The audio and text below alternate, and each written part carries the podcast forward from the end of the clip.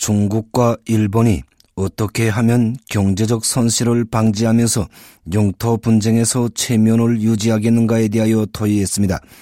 베이징에서 두 나라 외무성 고위급 회담이 진행되었습니다.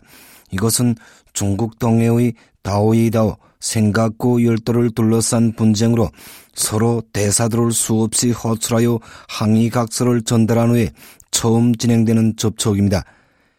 베이징 회담이 제일 훌륭한 결과로 될 수 있는 것은 두 나라의 외무상들이 뉴욕에서 진행되는 유엔 총회 기간에 상봉하는 것입니다. 그러나 그런 결과는 달성되지 않았습니다.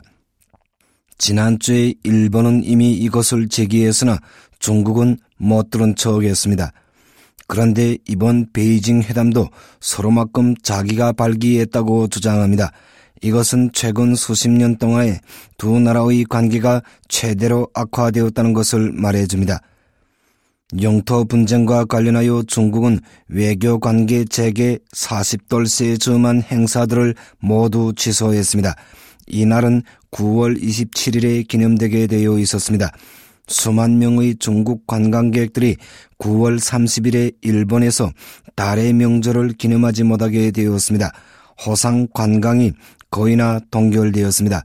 또한 수많은 중국인들이 국경절과 관련한 8일간의 휴식을 기분 좋게 보낼 수 없게 되었습니다. 그들이 일하던 일본 공장, 회사, 상점, 식당들이 대대적인 반일 시위로 영업을 중지했기 때문입니다. 많은 공장들이 파괴되었으며 따라서 수많은 사람들이 일자리를 잃게 되었습니다. 이것은 현지 당국 앞에 나선 또 하나의 과제로 되고 있습니다. 일부 관측자들은 다른 측면에도 주의를 돌리고 있습니다. 그들은 지난주에 항의 시위들이 벌어진 중소규모 도시들에서 시위들이 사회적 항의 성격을 띠었다는 것을 중시합니다. 시위 참가자들이 쌓이고 쌓였던 불만을 터뜨렸다는 것입니다. 바로 그래서 반일 시위들이 조직적으로 중지되었을 수 있습니다. 중국과 일본은 영토 분쟁 악화로 심각한 경제적 손실과 금융적 손실을 당하고 있습니다. 그러나 위안이나 N으로 평가할 수 없는 손실이 또 하나 있다고 러시아 과학원 국동연구소 전문가 빅토르 바블리아첸코는 주장합니다.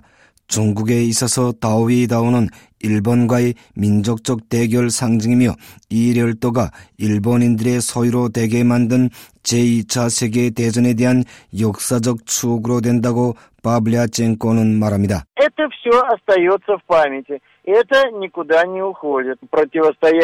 이것이 아직도 사람들의 기억 속에 남아 있습니다.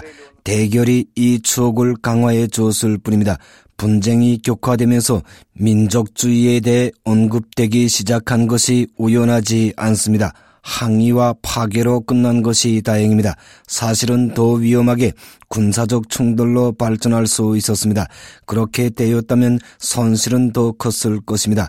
그러나 그런 손실은 메꿀 수 없으며 그것을 잴 수 있는 기본 척도는 오직 시간입니다. 라고 바블리아 첸코는 말했습니다.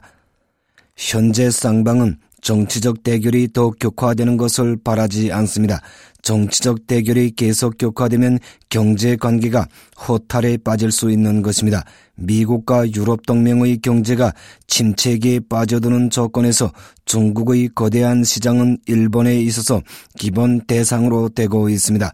일본 당국은 수많은 일본인들이 중국과 관련한 기업소들에서 절대로 일자리를 잃어서는 안 된다는 것을 잘 알고 있습니다.